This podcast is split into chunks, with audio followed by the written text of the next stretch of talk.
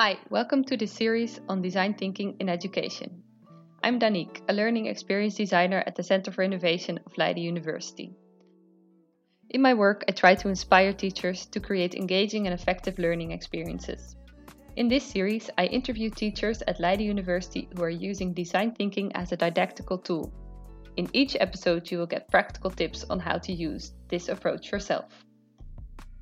In this first episode, you will hear what design thinking is and how students react to this approach. I will talk with Min Cho, a teacher and expert in global health and international development at Leiden University College, and with Nadia Teunissen, an expert in design thinking and also a teacher. Together, they taught the class Design for the Future: Wicked Environmental Problems in Sustainability and Health. In this class, students solved a challenge around household hazardous medical waste using the design thinking methodology. Nadia, can you give a short explanation of what design thinking is? Well, to start off, I don't think there is one fixed definition for it, um, but I would say it's it's a holistic, human-centered approach or, or method to innovate or to solve problems through creativity. Uh, and therefore, it's also a way to create positive impact in the world. Because I think by using this approach, you're able to address, well, certain big or complex, or as we call it, wicked problems in a structured but an inter- uh, iterative way, because you use divergent thinking, convergent thinking, and certain process steps. And during these process steps, for example, the empathy phase or the ideation phase, you use creativity activities that on the one hand foster collaboration between different disciplines and point of views. You're trying to solve problems, of course, but you also try to criti- uh, critically think about the core of the problem and then also to come up with tangible solutions. So as an educational model, I think design thinking is therefore, or has therefore the potential to train students uh, in certain important twenty-first century skills, such as what I mentioned, uh, creativity, but also adaptability. Um, and I think, well, now we need those skills more than ever. Like the pandemic has shown us that the ability to, well, bounce back and come up with new ideas are crucial in order to move forward. And Min, what made you decide to uh, integrate design thinking into this uh, course on uh, household hazardous waste? Yeah, I I liked the approach of the design thinking as a mindset. So it's more of a growth mindset of uh, problem solving, and it's also more learner-centered attitude rather than the traditional mode of knowledge being uh, transferred to the student. The student is more of the active, proactive role of trying to be the yeah the learning individual and try to have a more human-centered approach. So that was one of the reasons uh, why I thought design thinking could be a good approach for education. What did it look like, the design thinking in your course?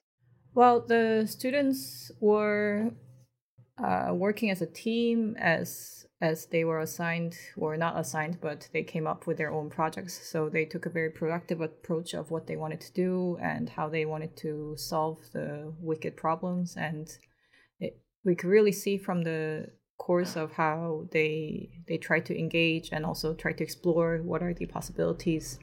Also, you see them um, struggle a bit in terms of trying to find their creative aspects and try to solve problems. And that I think that's uh, that's also a learning opportunity for the students, but also uh, engaging moments for us just to see how they could grow potentially. Yeah, because in your class, all the students got uh... The a question that they had to uh, solve, right? What was the what was the central question? So they were given a context of the medical waste, the household hazardous waste, and they had to, well, they had to solve the wicked problem of the household hazardous waste and how uh, find their own persona and uh, and try to see how they can actually solve it from their uh, persona that they have created. Yeah, to uh, to add to that, we, we indeed sort of created a design brief, as we call it. So um, household hazardous waste is quite a broad term, and we specified it to medical waste, Uh, and then we we pose them the question, like, how can you either deal with or prevent um, household hazardous waste being medical waste at a household level? So that also sort of gave the, the program a bit of a focus, but then we brought it back to them and they could go broader. So that's, again, the, the divergent, convergent thinking. You start at a certain point, but then they start to explore that on their own. Um, so it can go a little bit left or right, but that's what they started off with. Yeah, and I uh, visited your class and I remember that uh, the students really took different uh, perspectives. So one had a, a person with diabetes that they were tra- they were solving this problem for, um, and so there were different aspects that they they chose themselves, right? Yes. Um, yes. And actually, the diabetes group changed from diabetes to acne to another birth control. Yeah, birth control. So they, they took various approaches. So that was also a learning moment for us in terms of trying to guide the students. And as they converge and diverge, of course, uh, they also sometimes struggle in terms of how to make their own project work and make the prototype. So uh, guiding them through that process and also helping them engage with their creative thinking was uh, was also fun for us. Well, that connects to my next question. Uh, did you notice um, there was a difference in the way the, the students engaged with this class compared to other classes where it's a more traditional pl- approach? Well, in the courses that I teach normally, it's even if it's a seminar discussion based where we engage in a certain topic and we try to think critically and also have a meaningful discussion, the benefit of having design thinking in education is that students are very active in terms of creating their own, uh, making their own solutions and projects per se. So I, I could I could really see that students come up with these out-of-the-box thinking. So one of the groups came up with the art project with the medical waste. So they actually held a workshop. Uh, they were very proactive in explaining to other students of what medical waste was, uh, and all the art projects came out from that. And they were actually quite impressive. And you normally don't see that in the traditional setting per se. Like, you would never imagine having an art piece from medical waste. So that was also fun to see uh, from the class. Yeah. Yeah, and I think that also shows what design thinking brings to scientific education, right? It really helps to put that theory into practice. Like in academia, we teach critical thinking, we teach understanding the core of a problem or an issue. And I think design thinking really helps to bring these insights that you get into tang- uh, tangible solutions, and also therefore put it in the real world.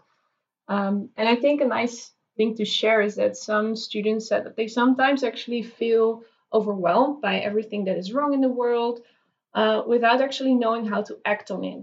Um, but after learning design thinking and, and the steps, they stated that they actually felt equipped with tools and skills to actually do something. And, well, being it a small piece of the puzzle, of course. Um, but I think that exactly shows what design thinking can bring to education, not only in a practical sense, like coming up with a solution, uh, but also more on a personal level. So what Min said, that they actually feel confident that they are able to bring about, well, some change in the world around them. Um, and I think that dealing with uncertainties and daring to fail during these, well, steps during the design thinking process uh, definitely adds to that.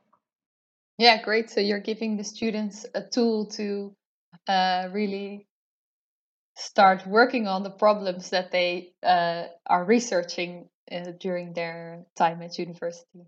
Yeah, exactly. Yeah.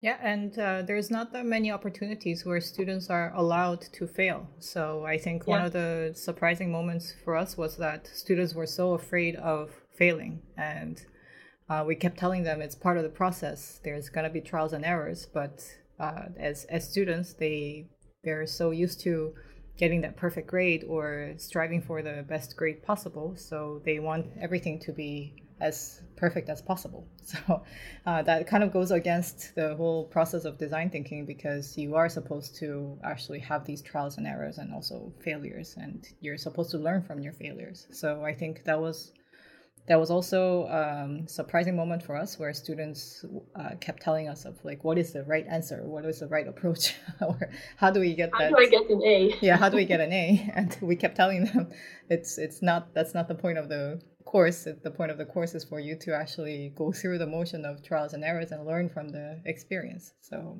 I think that also differentiates from the traditional educational approach where uh, we we try to give the students Uh, the context and the knowledge and how they need to prove themselves of what they digested and what they learned from that uh, from that learning and the knowledge. But from design thinking is more of a experiential, so they actually need to go through the process and uh, try to learn from the experience per se.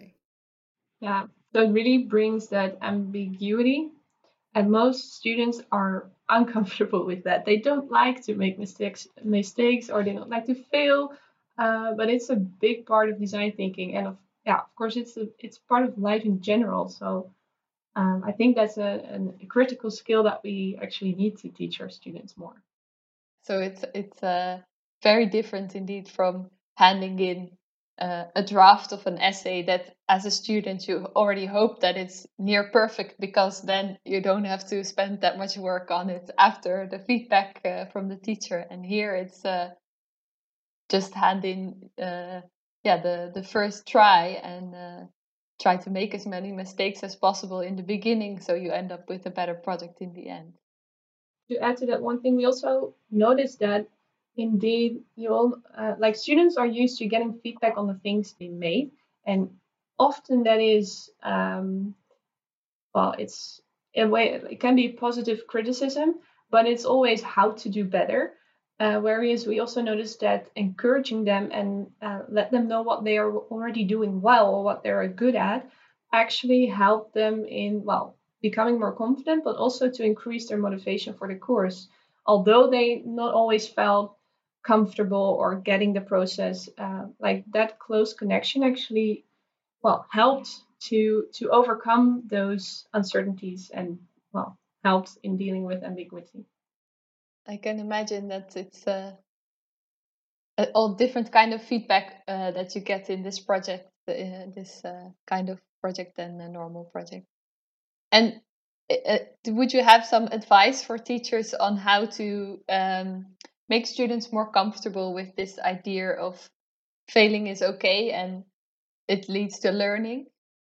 I think just repeatedly mention it to start with, and also showing your own vulnerability that you also not always know the answer, that you also make mistakes. And of course, that's also difficult for us humans. Uh, so I, I'm, I will not say that I'm comfortable in showing all my mistakes, of course, but I think that's the start. And uh, well, also what we said, also give a, compl- a compliment every now and then. Um, that really helps.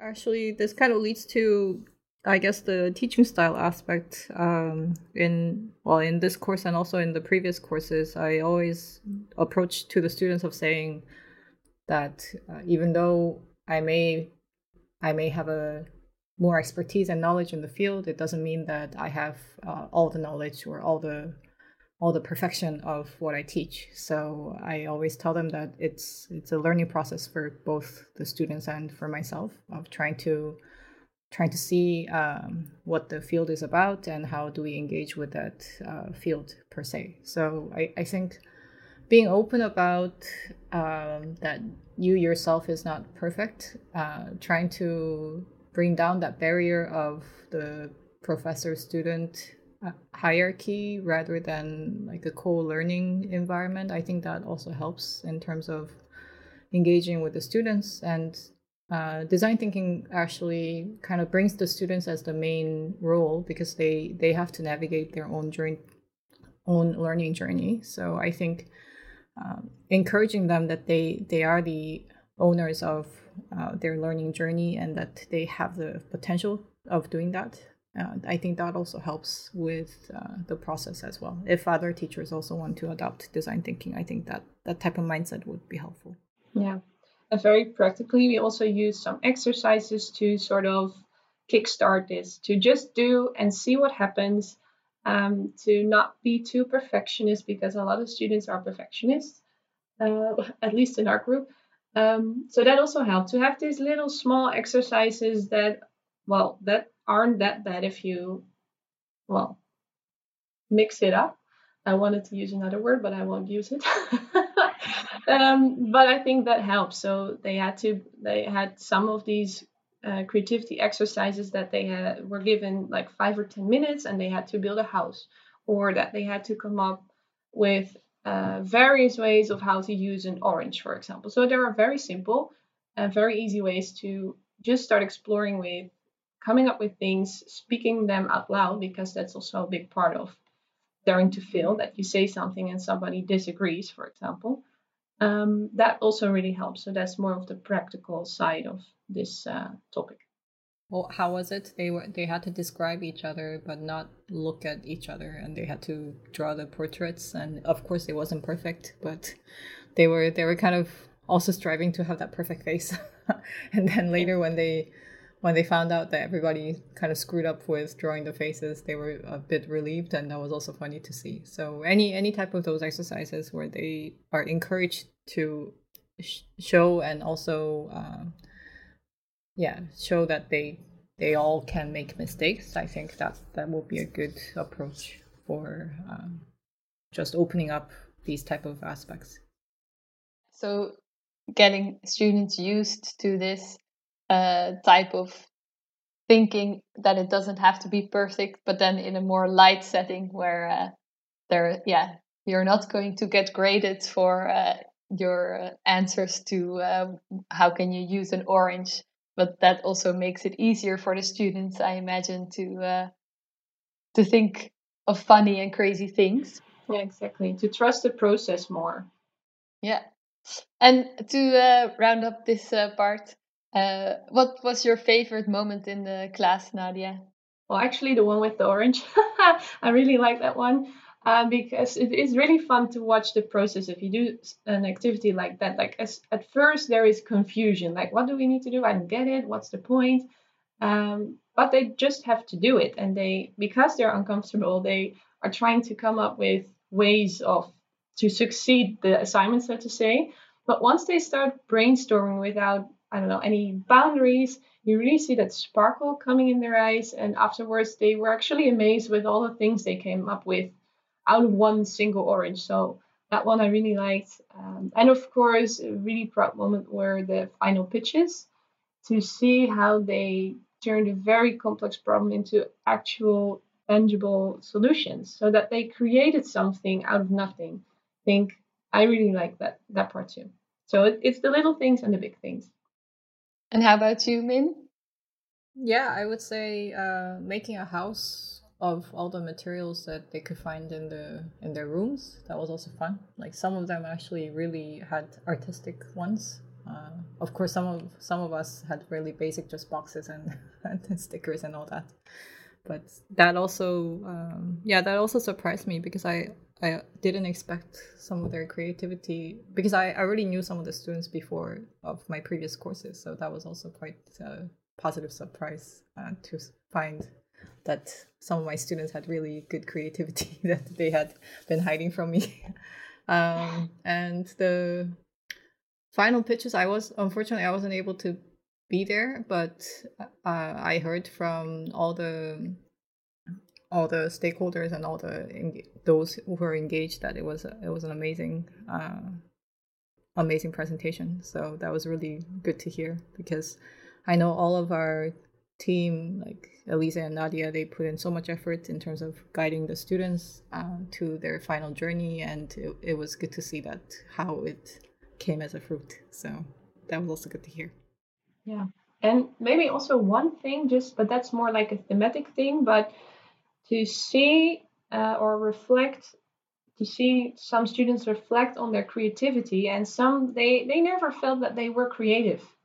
Um, and that they actually said afterwards, like, but I am, I am able to, in my own way, like not the artistic way, but in, I don't know, my critical thinking or my ability to observe from a bird's eye view, or to come up with things because I see something in my surrounding and I can turn it, I don't know, like that there are many ways to be creative, and that they actually afterwards felt that.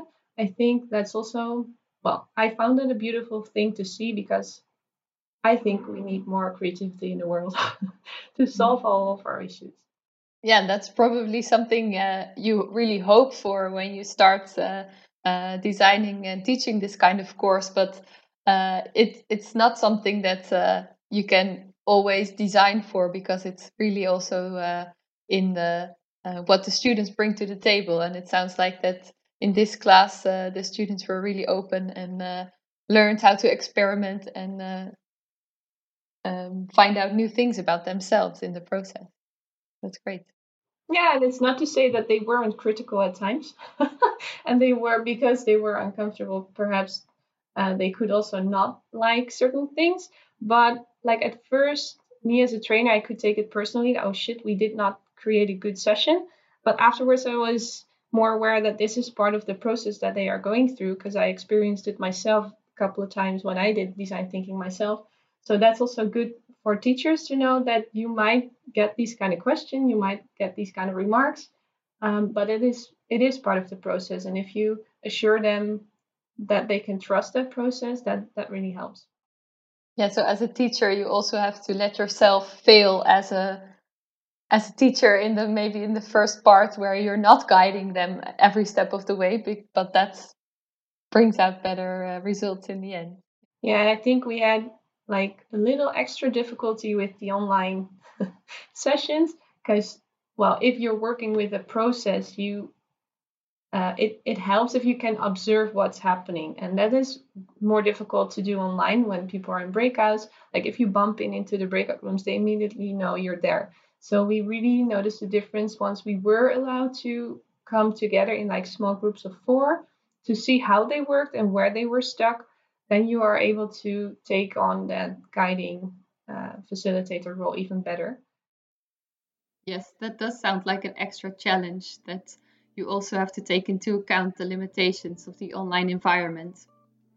Well, that was it for this first episode on design thinking in education. In the next episode, we continue the conversation with Min and Nadia around the role of the teacher in the design thinking process.